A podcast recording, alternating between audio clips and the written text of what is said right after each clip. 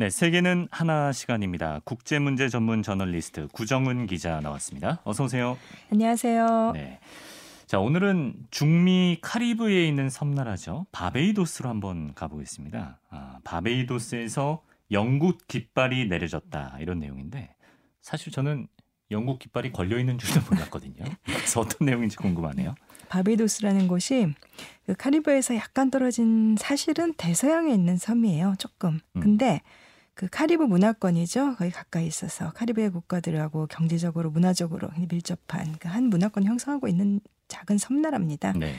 근데 영국 식민지였고 독립을 한 뒤에 독립은 했는데 그 뒤에도 이제 국가 원수가 영국의 왕, 그러니까 지금은 엘자베스 2세 여왕이죠. 아, 그 명목상의 국가 원수, 그러니까 군주국의 형식을 취하고 있었던 거예요. 네. 그런데 이번에 공화국으로 재탄생을 했습니다. 아하. 그래서 현지 시간으로 11월 30일에 이 나라 수도가 브리지타운이라는 도시인데 그곳의 광장에서 초대 대통령 산드라 메이슨 이제 취임을 했고, 음. 그러니까 첫 국가 원수가 된 거죠. 예.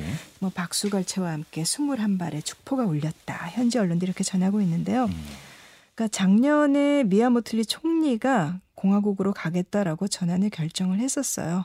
이 결정을 했던 총리가 이날 기념식에서 한 말을 보면 식민지의 과거는 뒤로 하고 완전히 떠날 때다. 음, 이렇게 말을 했고요. 네. 또이 나라의 시인은 이렇게 읊었습니다. 유니언 잭은 내려놓고 바얀의 깃발을 들자. 유니언 바얀의 잭은 깃발, 예, 유니언 잭은 영국 국기죠. 그렇죠. 그 바얀이라는 것은 그 현지인들이 뭐 자기네들의 말과 뭐 문화 그다음에 스스로 이제 사람들을 지칭하는 음. 말이라고 해요. 네. 그러니까 이제 과거 영국 식민지의 역사를 가졌었고 독립 후에도 영국의 여왕을 국가 원수로 하는 그런 군주국이었는데 이제 거기서 벗어나서 공화국이 됐다. 근데 이날 행사에 가수 리하나가 나왔어요? 주인공 중에 한 명이 리하나였어요. 리하나가 바베도스 출신이에요. 아 그렇군요. 예, 그 아프리카계와 아일랜드계의 아버지, 그다음에 아프리카계의 후손인 어머니 사이에서 태어났고요. 뭐 리하나는 뭐 다들 많이 들어보셨겠지만 뭐 알코올과 마약에 찌든 아버지에게서 학대를 당했는데 음. 이런 어린 시절의 아픔을 이겨내고 뭐 세계적인 스타가 됐고 지금은 뭐 패션 디자이너 사업가로 더 유명하죠. 네.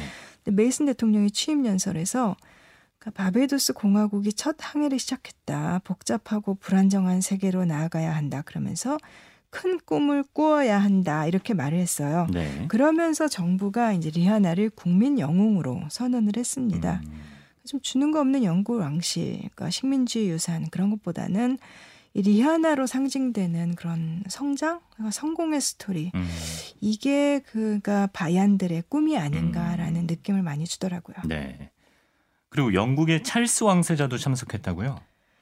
네, 지금 영연방 국가 가운데서 여왕을 이제 국가 원수에서 밀어낸 나라가 1992년 그 인도양 섬나라 모리셔스 그다음에 근 30년 만인데 아, 찰스 왕세자도 날아와서 영국기가 내려가고 공화국의 새 깃발이 올라가는 걸 지켜봤습니다. 그래서 뭐 공화국의 창설은 새로운 시작이다 이렇게 축하를 했고요. 네. 또 뭐 역사를 물들인 끔찍한 노예제 만행 같은 그런 과거의 어둠 속에서도 바베이도스 사람들이 뭐 강인하게 자기네 길을 개척해 나갔다 이렇게 치하를 했네요. 네. 근데 찰스 왕세자가 바베이도스 국민들한테는 그렇게 환대를 받지 못한 모양입니다.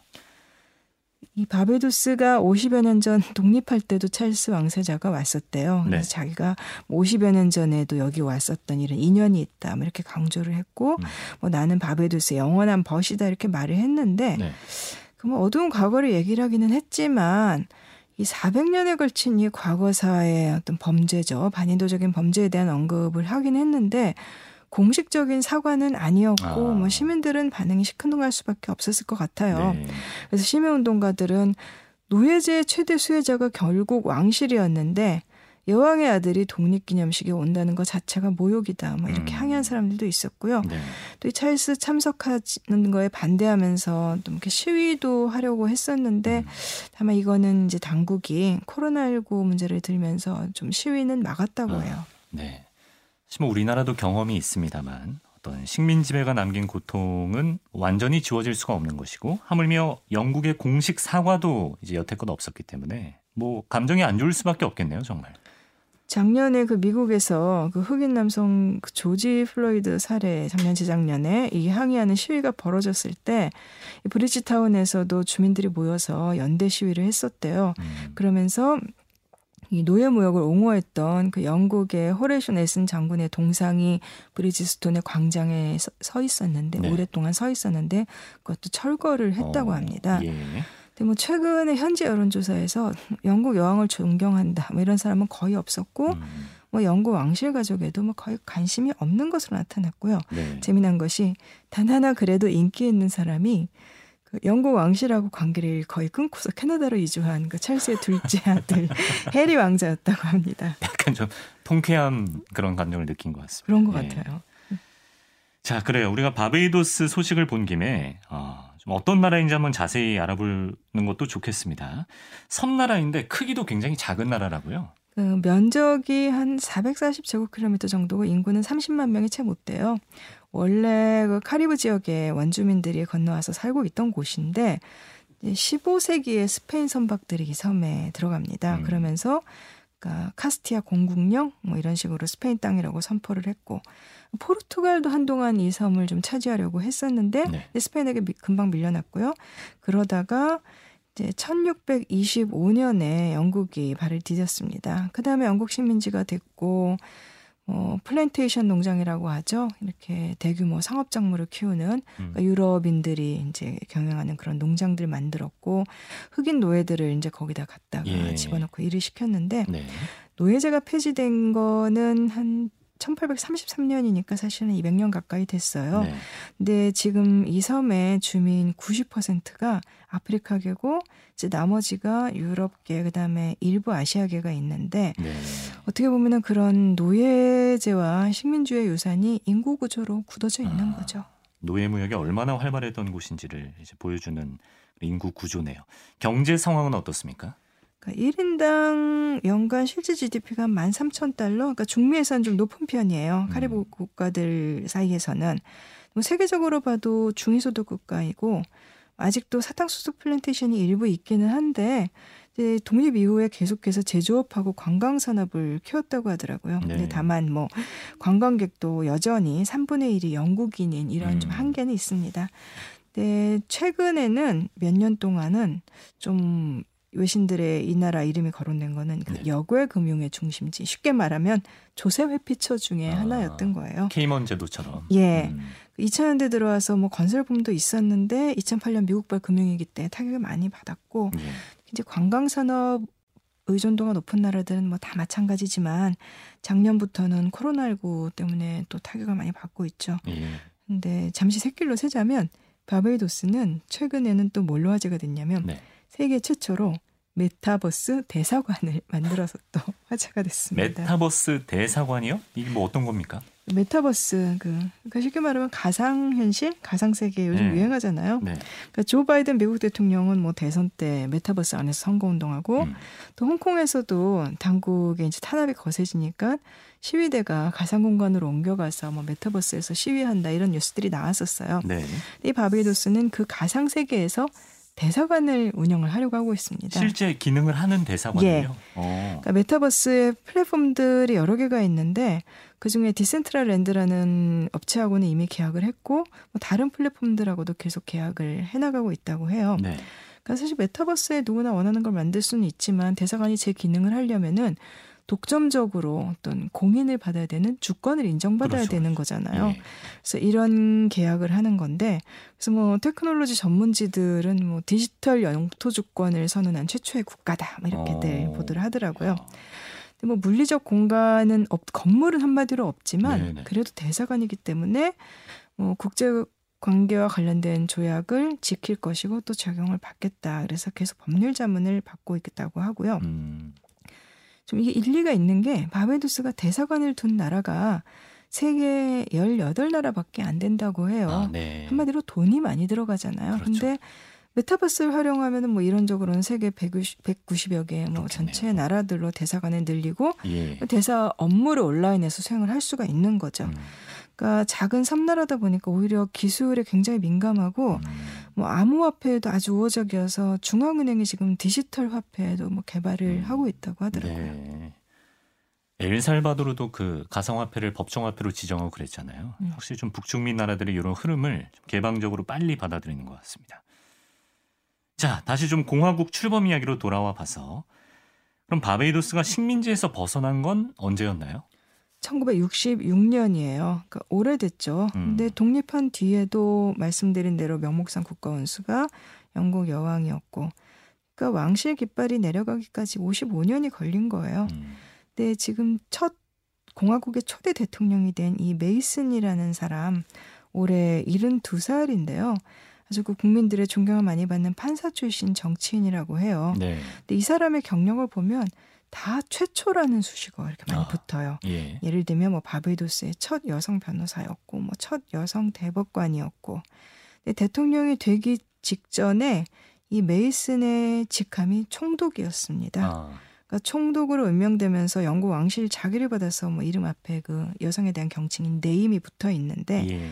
그러니까 마지막 총독이자 첫 대통령 아, 이 메이슨이라는 사람 자체가 이 바베도스가 옛날에 리틀 잉글랜드라고도 불렸다고 하는데 아. 이 섬나라의 과거와 현재를 잇는 다리처럼 보이기도 합니다. 그러네요, 정말. 예. 근데 세계 곳곳에 아직도 영연방 군주제를 취하는 나라들이 있잖아요. 네. 이렇게 바베이도스가 이런 움직임을 보이면 앞으로 군주제를 폐기하려는 움직임도 활발해지지 않을까 생각이 듭니다. 그 독립을 하고 나서 한 참 그런 군주제 폐기에서 공화정으로 가는 바- 붐이 일었던 것이 1970년대였어요. 그때 이제 반식민주의, 그다음에 Black Power, 흑인들의 자각 이런 게 커진 영향이 있었는데 네. 그래서 뭐그 중미의 가이아나 트리니다드 토바고 도미니카 이런 나라들이 잇따라서 이제 공화국이 됐죠. 예. 그래서 영국 언론들 보도를 보니까 엘리자베스 2세 재위 기간에 국가원 자리에서 여왕을 이제 밀어내고 공화국으로 바꾼 나라가 17개 나라라고 해요. 네. 근데 영연방 국가들 중에서 이제 군주국으로 지금 남아 있는 곳은 뭐 영국을 포함해서 호주, 캐나다, 뉴질랜드 등 15개 나라인데 음. 이 영국, 호주, 캐나다, 뉴질랜드 말고는 대부분 그 태평양과 대서양에 있는 영국령 섬들, 네. 여객 영토들이 아주 작은 곳들이죠. 음. 그래서 바베이도스의 선택이 이제 영국 군주제에서 벗어나려는 그 공화국 운동하는 사람들한테 좀 힘이 될 것으로 보여요. 이 여전히 군주 국 형식을 유지하고 있는 나라들 중에 좀 큰 데가 이제 자메이카인데 네. 이 바베이도스 이 기념식에 맞춰서 자메이카 수도 킹스턴에서도 뭐 주민들이 거리로 나와서 바베이도스를 따라갈 때가 됐다 뭐 이렇게 어. 또 시위를 했다고 하더라고요. 예. 근데 다만 이제 바베이도스는 그 자체 정치 지금 진영이 중도다파 노동당이 집권하고 있어서 공화국으로 갔는데 음. 자메이카는 영국에 굉장히 친화적인 우파가 강하기 때문에. 예, 당장 공화국으로 바뀌기는 힘들지 않을까 이런 음. 전망이 많습니다. 그렇군요. 호주 같은 큰 나라는 좀 가능성이 없을까요? 공화제 얘기가 뭐 간간히 나오는 걸로 알고 있습니다만. 여러 번 나왔죠. 네. 근데 마지막으로 국민투표 이 문제를 놓고 투표에 붙인 게 1999년이었어요. 음. 이제 그때 여왕 체제를 유지하는 쪽이 한 55% 근소한 차이로 좀 이겼습니다. 근데 2008년에도 그 케빈 러드 당시 총리가 공화국으로 가겠다 이렇게 선언을 했는데 뭐 10여 년이 지났지만 아직 뭐 가시적인 변화는 없죠. 불필요한 정치적 절차다라고 생각을 하는 사람들이 여전히 많은 것 같고요. 네. 캐나다는 더 관심이 떨어지는 게 절차가 굉장히 복잡합니다. 아, 군주제를 폐지하려면 이제 헌법은 당연히 개정을 해야 되고 그다음에 그 연방 안에 10개 주, 그다음에 3개의 준주가 있는데 준주. 예, 이 주들의 비준을 하나하나 다 받아야 돼요. 어. 그러면 그 주 내에 또 정치 구도하고도 연결이 되겠죠. 음. 그러니까 이렇게 복잡한 과정을 밟다 보면은 이게 그 처음에 의도와 상관없이 무조건 이거는 정치 싸움으로 갈 수밖에 아. 없고 그래서 정치권의 관심이 이쪽에다 이제 발을 들이려는 사람들이 아, 없다고들 아니, 해요. 뭐 엄두를 못 내고 있는. 예. 네, 사실 영국 왕실이 말이죠. 좀 옛날에 그 왕실이 아닌 것 같습니다. 심지어 영국 안에서도 지금 지지를 잃고 있는 분위기 아니에요?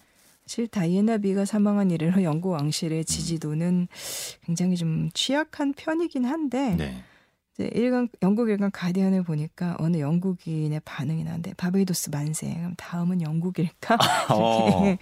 근데 그러니까 뭐 호주나 캐나다 이쪽이 아니라 영국에선 군주제가 언제 야. 끝날까라는 건데 예. 사실 왕실의 인기가 뭐 인기라는 건 항상 왔다 갔다 하잖아요. 그렇죠. 찰스 왕세자가 그 재혼할 때 뭐 바닥으로 떨어졌다가 또 그 아들인 윌리엄 왕자가 결혼할 때는 좀 올라갔죠. 음. 네, 그래서 어떻게 보면은 이 왕실 결혼의 군주제의 미래가 달린 아. 이런 꼴인데 예. 그러니까 지난 5월의 유거부 여론조사에서 이제 군주제를 지지한다는 61% 그렇지만 지지하지 않아도 아예 뭐 없애자 이렇게 적극적으로 나가지는 않아서 아예 없애자는 사람은 막 4명 중에 한 명 정도였고요. 네. 근데 이게 그다음에 연령대에 따라 좀 차이는 있어요. 청년층에서는 왕실을 지지한다는 사람이 한 40% 정도로 어. 떨어져요. 네. 그리고 또 군주제를 폐지하자가 한 3분의 1 정도로 올라가고요. 아하. 아무래도 이 왕실 지지자들 올해 엘리자베스 여왕 이제 95인데 계속해서 장수를 기원해야 할 것 같습니다. 어쩌면 미래 언젠가에는 영국 왕실이 정말로 폐지될 수도 있다. 이런 기류도 있다라는 그런 말씀이었습니다. 예. 자, 오늘은 다소 생소한 나라죠. 예, 바베이도스가 공화국으로 재탄생했다는 소식을 국제문제 전문 저널리스트 구정은 기자가 전해주셨습니다. 고맙습니다. 감사합니다.